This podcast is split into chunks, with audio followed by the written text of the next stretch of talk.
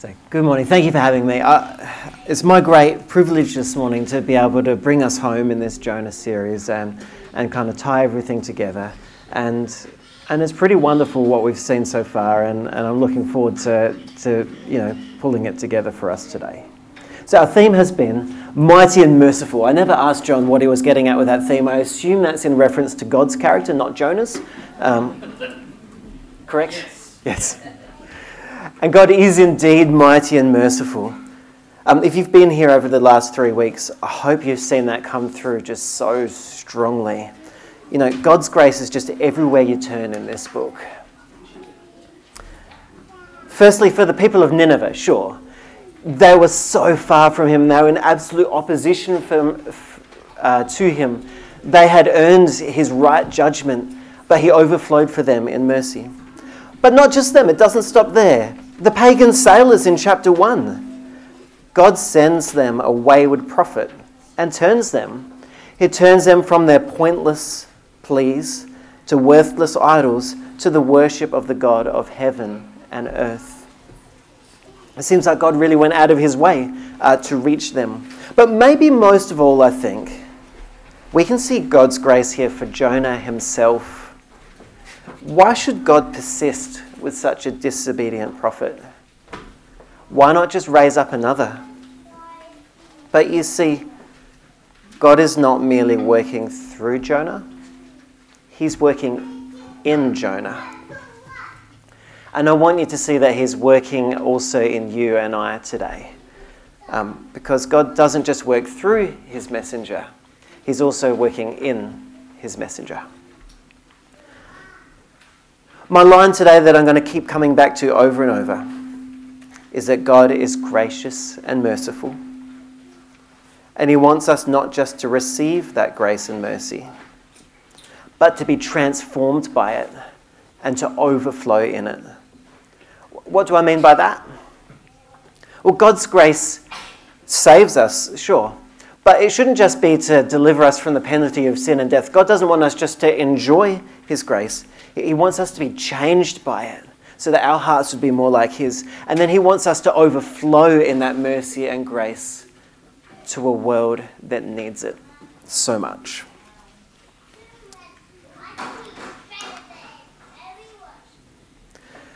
The first thing I, I want us to really dive into today is, is just a stark contrast at the beginning of this chapter sets up here between God's grace on the one hand and Jonah's anger on the other.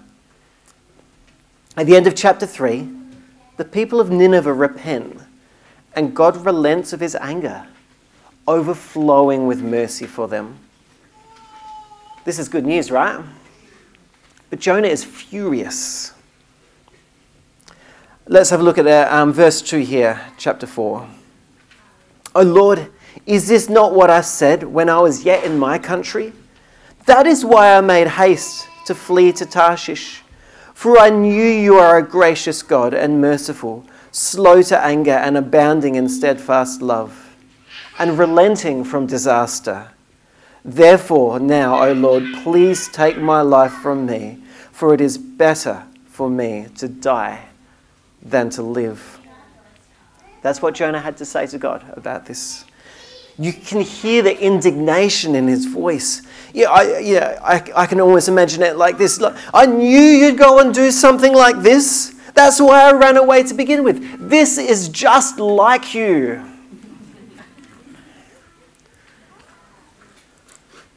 And, and it is just like him. Thank God that it is. Let's look more closely at the words of his accusation, though, because this is Jonah levels these words, um, these almost wonderful words about God as an accusation. I knew that you're gracious and merciful, slow to anger and abounding in steadfast love, and relenting from disaster. Do those sound familiar from somewhere else? Well, they're essentially God's own words that he used to describe himself in Exodus 34, uh, verses 6 and 7, if you wanted to look it up. So here's the scene God has rescued his people from slavery in Egypt against all odds. He's given them the Ten Commandments to show his people how he wants them to live. Now, by the time Moses has gotten back down the mountain um, with these um, Ten Commandments written on tablets of stone, the people are neck deep in idolatry. They're actually worshipping a golden calf that they've made themselves with all the gold they've melted down that they took with them from Egypt. They're worshipping this golden calf and they're crediting it with having rescued them from Egypt. Now, Moses, in his anger, destroys the tablets. Clearly, to Moses, these tablets are no good for a people like this. They've got no interest in living how God wants them to live. So Moses, in his anger, destroys the tablets.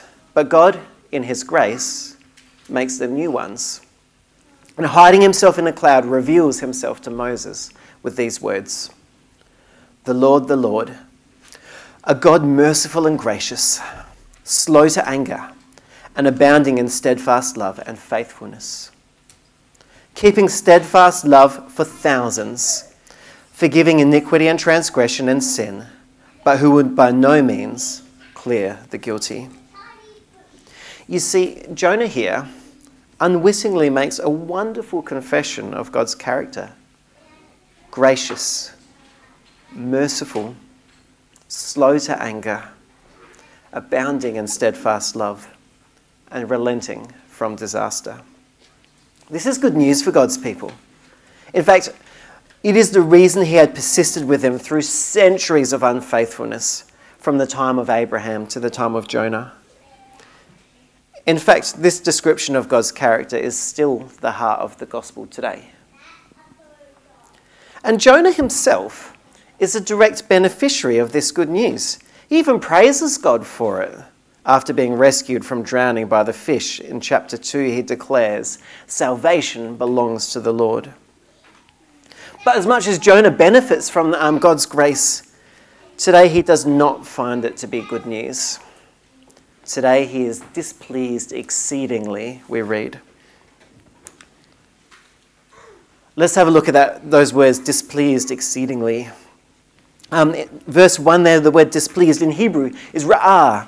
Um, I don't want to make it sound like I know a lot of Hebrew words, um, including this one that I've studied this week. I'm up to about one that I've, i think I have a pretty solid grasp on. Ra'ah comes up over and over again in the book of Jonah. Um, and, and often, actually, the word that it's translated as is not displeased, but often the word it gets translated as is evil. Um, and um, the word evil there is used in with different feelings um, f- for the different parts it comes up as um, in the different contexts. Right, uh, chapter 1, verse 7. Um, let's cast lots, the sailors say. Let's cast lots and find out on whose account this evil has come upon us. They're asking, whose fault is it this ra'ah has come upon us? Um, it's used as in the sense of meaning disaster there, right? Who's caused this disaster on us, this ra'ah? In chapter 3, verse 10, it says, The people of Nineveh turned from their evil way. So it means something morally wrong. The people of Nineveh turned from their Ra'ah way.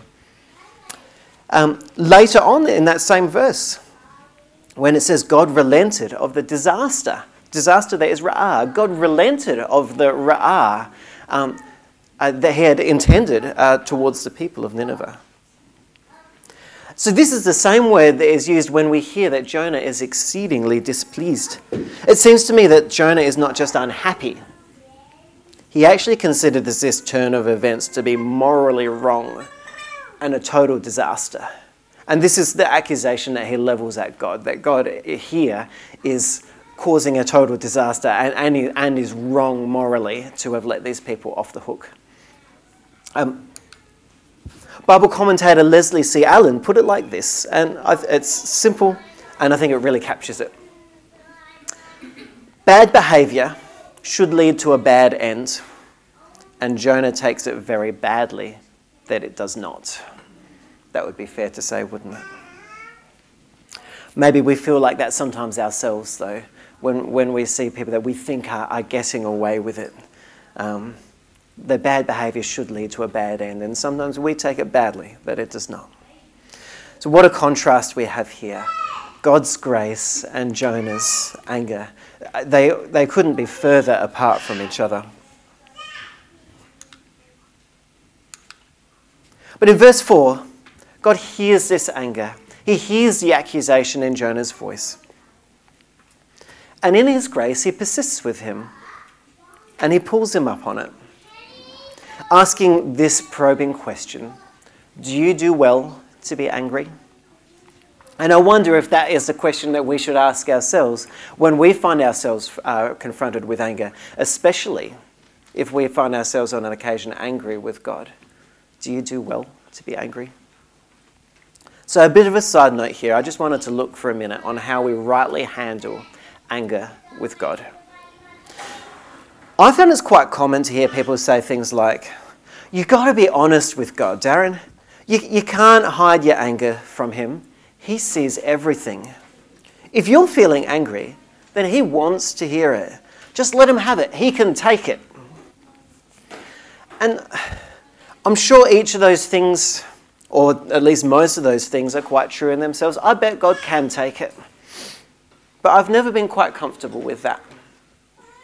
It's true that God knows my anger. It's true that I can't hide it from Him.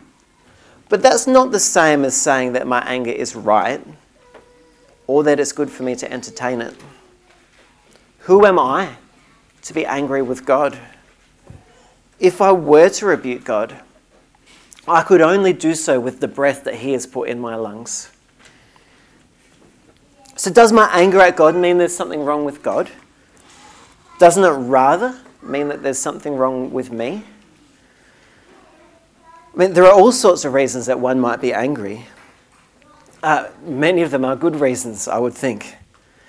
But if I find myself angry at God, then I don't need to blow off steam. I don't need to let Him have it. I need His help. I need His mercy, His comfort. I need His touch to recreate me.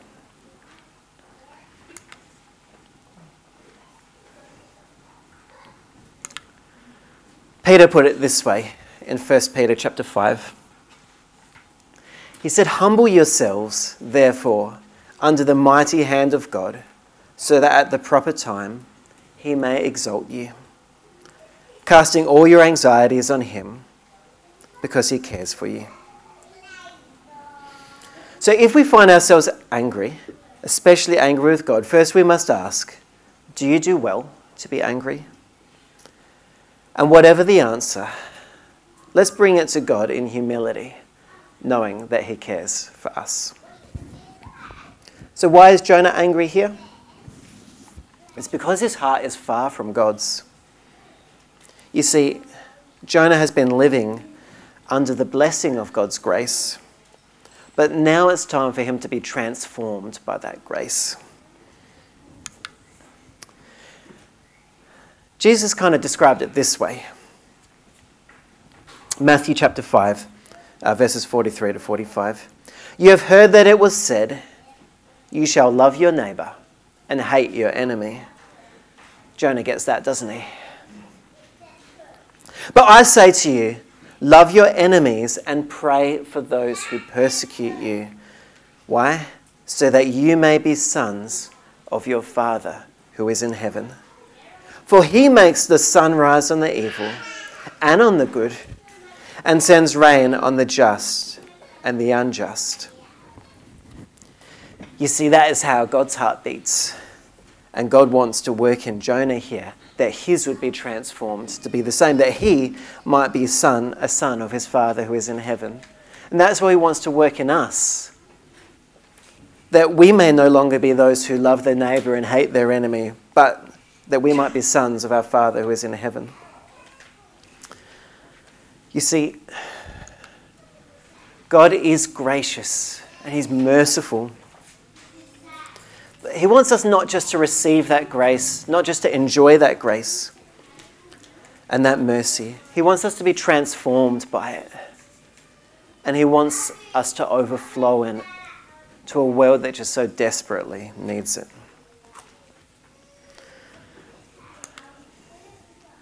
We've been looking at God being mighty and merciful, and I've focused so far on His mercy, but I want you to see His might as well.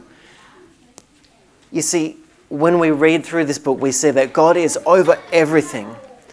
And He's at work not just through the messenger, but in the messenger.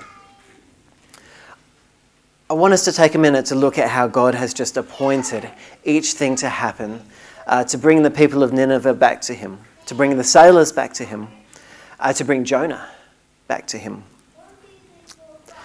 In these first three chapters, we see God at work in everything. In chapter 1, He appoints a prophet to bring His message to the people of Nineveh. He then brings a storm to humble His disobedient prophet. He then appoints an occasion for repentance and reverence in the hearts of pagan sailors who are now confronted with the impotence of their own idols. He then appoints a fish to rescue the wayward prophet and bring him home. Moving on to chapter 3, we see that God reappoints the prophet to bring his message.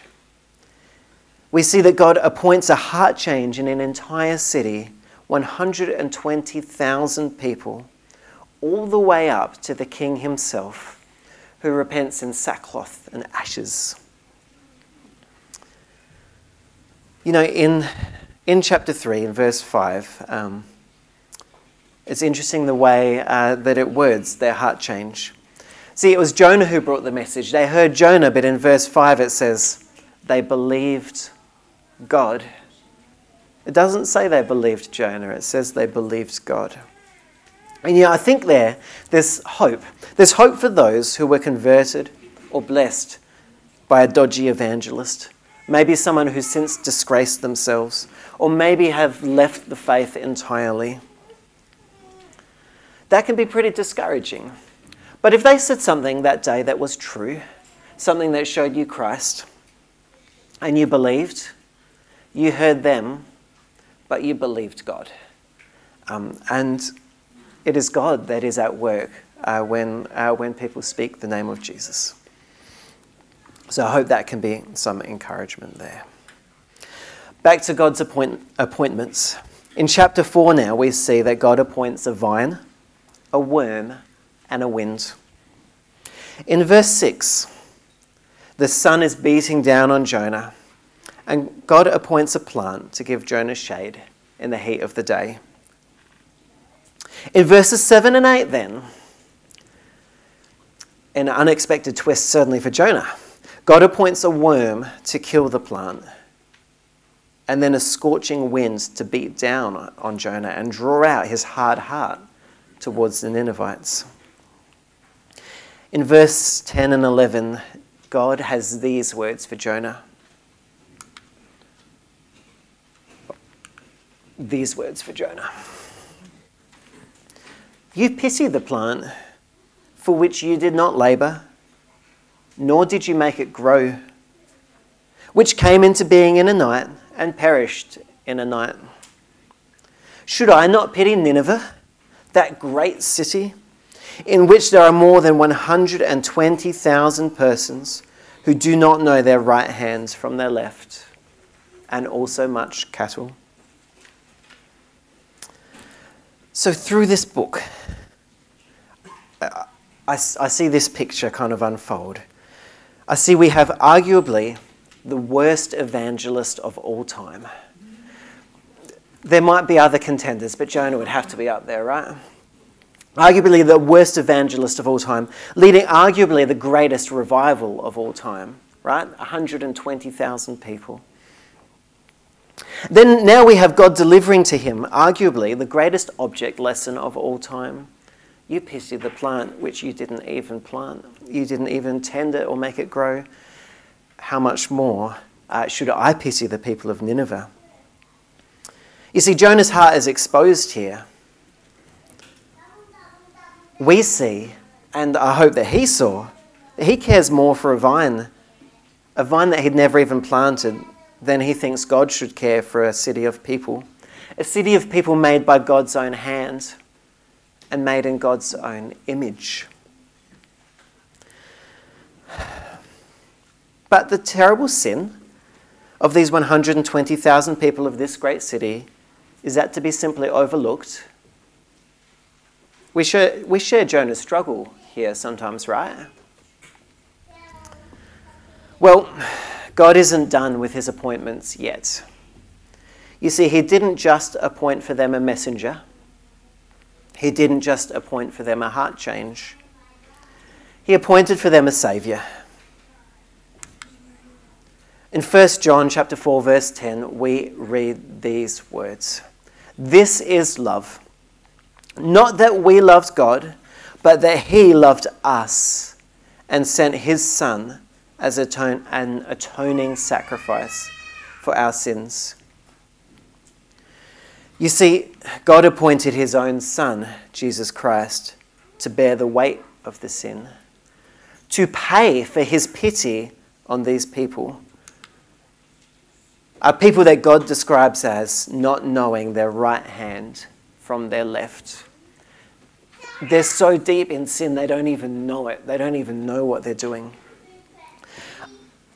It strikes me the similarity of these words to the words that Jesus uh, uses on the cross.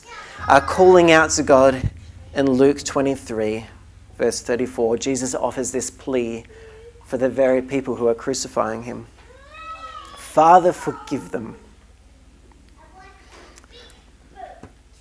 for they know not what they do.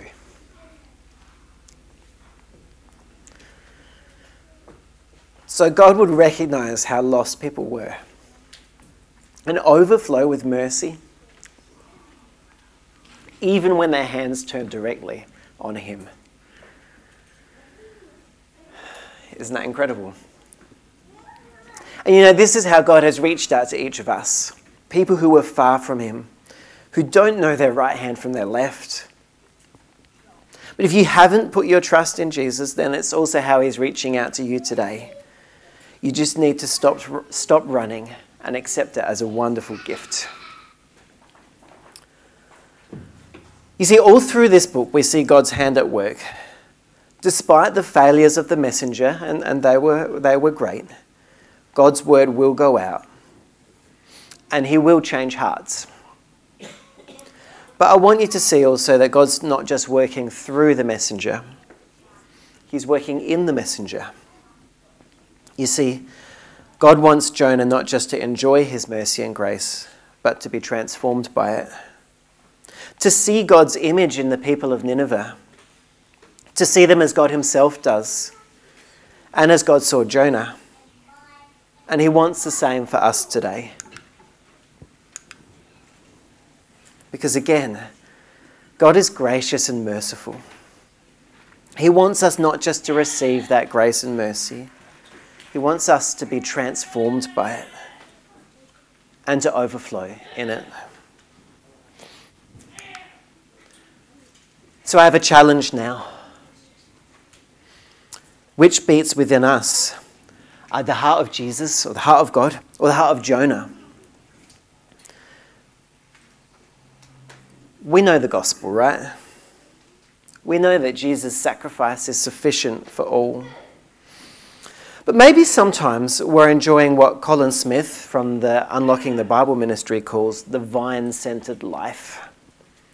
We're enjoying God's blessings and His comforts. It's nice in the shade, right?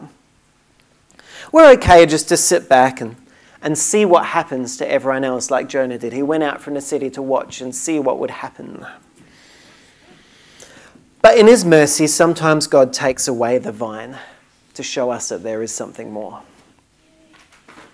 Or maybe we still quietly see some people as just being beyond the hope of the gospel, or at least beyond our desire that they would find it. You see, Jonah hated the Ninevites, and we can be confident that it wasn't for nothing. After all, they were bad enough that God had deemed them ripe for judgment. In a sense, Jonah rightly judges that these people did not deserve God's mercy and grace, right? To say that these people didn't deserve God's mercy and grace is true, but it betrays a misunderstanding of what God's mercy and grace is. They are by nature undeserved, and they have only ever been received by the undeserving. So, do we have people that we see like this? The especially unworthy? You know, I know that I'm unworthy. But this guy's a whole nother category of unworthy, right? You know, mass murderers, war criminals, you know, these people are just monsters. But what about ones closer to home? People who have wronged us, people who hate us, the people who speak badly about us down the street. How could God just let them off the hook, right? Maybe if we search deeply enough, we find that a little of the heart of Jonah still beats inside of us. So, why should we even desire that such people be saved? I want to put to you today three pretty solid reasons why for their benefit, for our own benefit, and for Christ's glory. Let's have a look. For their benefit first, this one's going to be pretty obvious. They're sinners who need a Saviour, they need Jesus.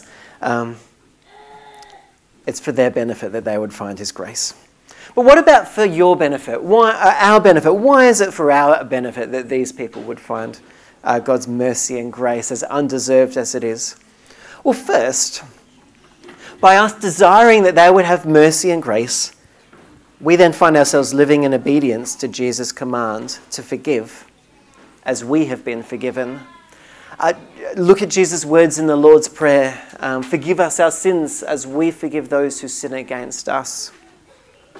Or check out his parable of the unmerciful servant in Matthew 18. If you want to see how desperately seriously God takes um, and Jesus takes the idea that we uh, would forgive as people who have been forgiven.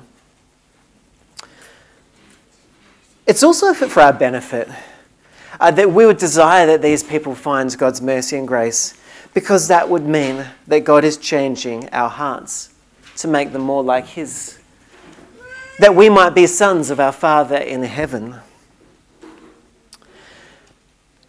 I bet there are more, but the other thing that I thought of was that if that person was to find God's grace, God would make from them a brother or sister that you would be in perfect relationship with, praising Jesus side by side with for eternity. That would be pretty wonderful. But I think most importantly, we should desire that these people be saved for Christ's glory. In Luke chapter 7, uh, starting verse 41, Jesus tells the story of a moneylender with two debtors. One owed a fair bit, the other owed heaps. But they had in common that neither could pay him back.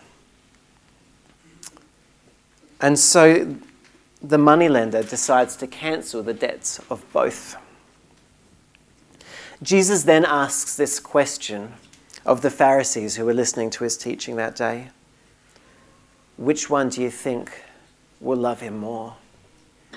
The one who had the smaller debt cancelled, or the one who had the greater debt cancelled? And he confronts them that day that maybe they don't love him as, as much as, as the woman who was there that day, uh, who knew that her sin was great. I think maybe sometimes when I read that the Pharisees' sin was greater than they may have thought it was.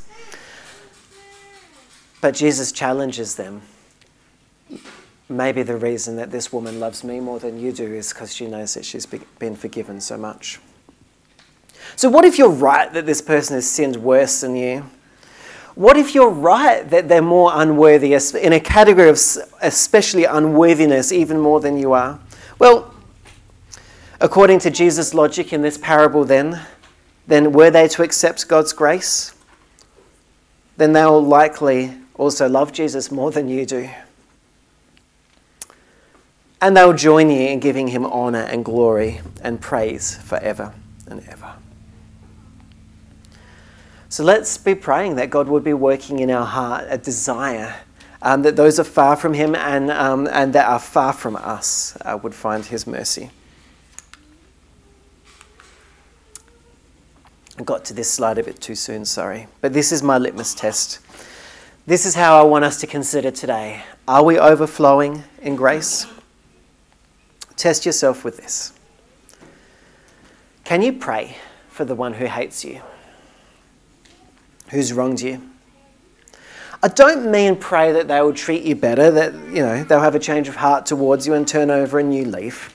I don't mean pray that they'll realize what a great and agreeable person you are. I mean, can you pray that they'll find God's grace? Can you, find, can you pray that they'll find mercy for their sin?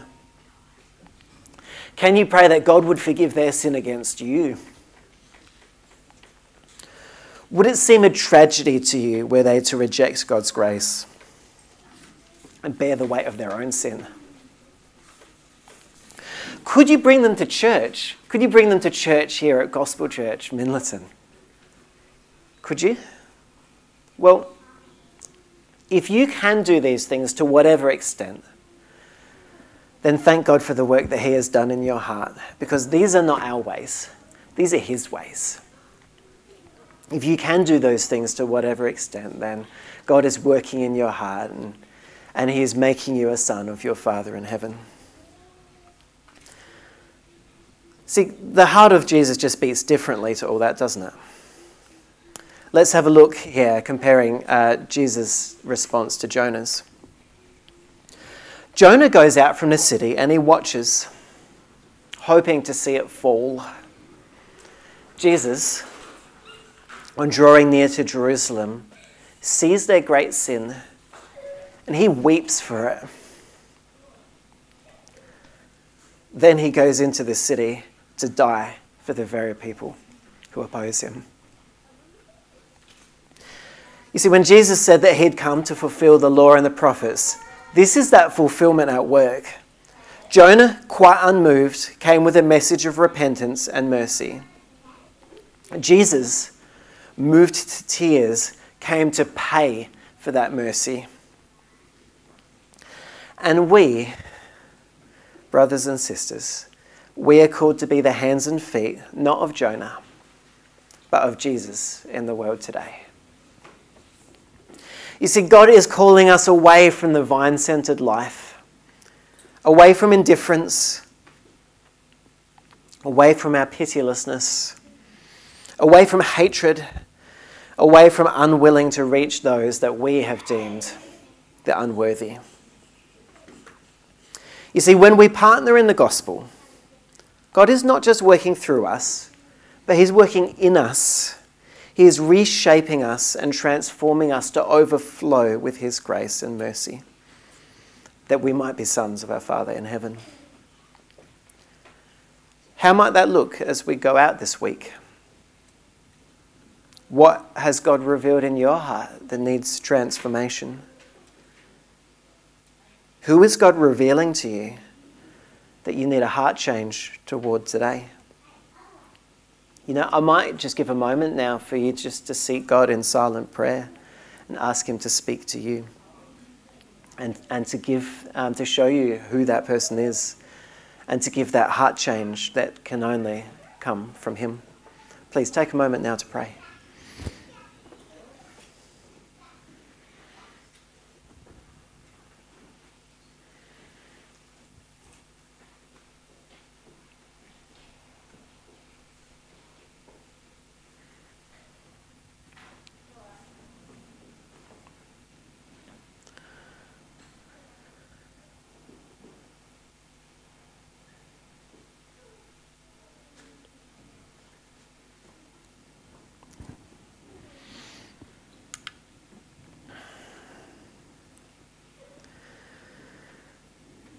Friends, God is gracious and He is merciful. He wants us not just to receive that grace and mercy, He wants us to be transformed by that grace and mercy. And He wants us to overflow in it to a world who so desperately needs it.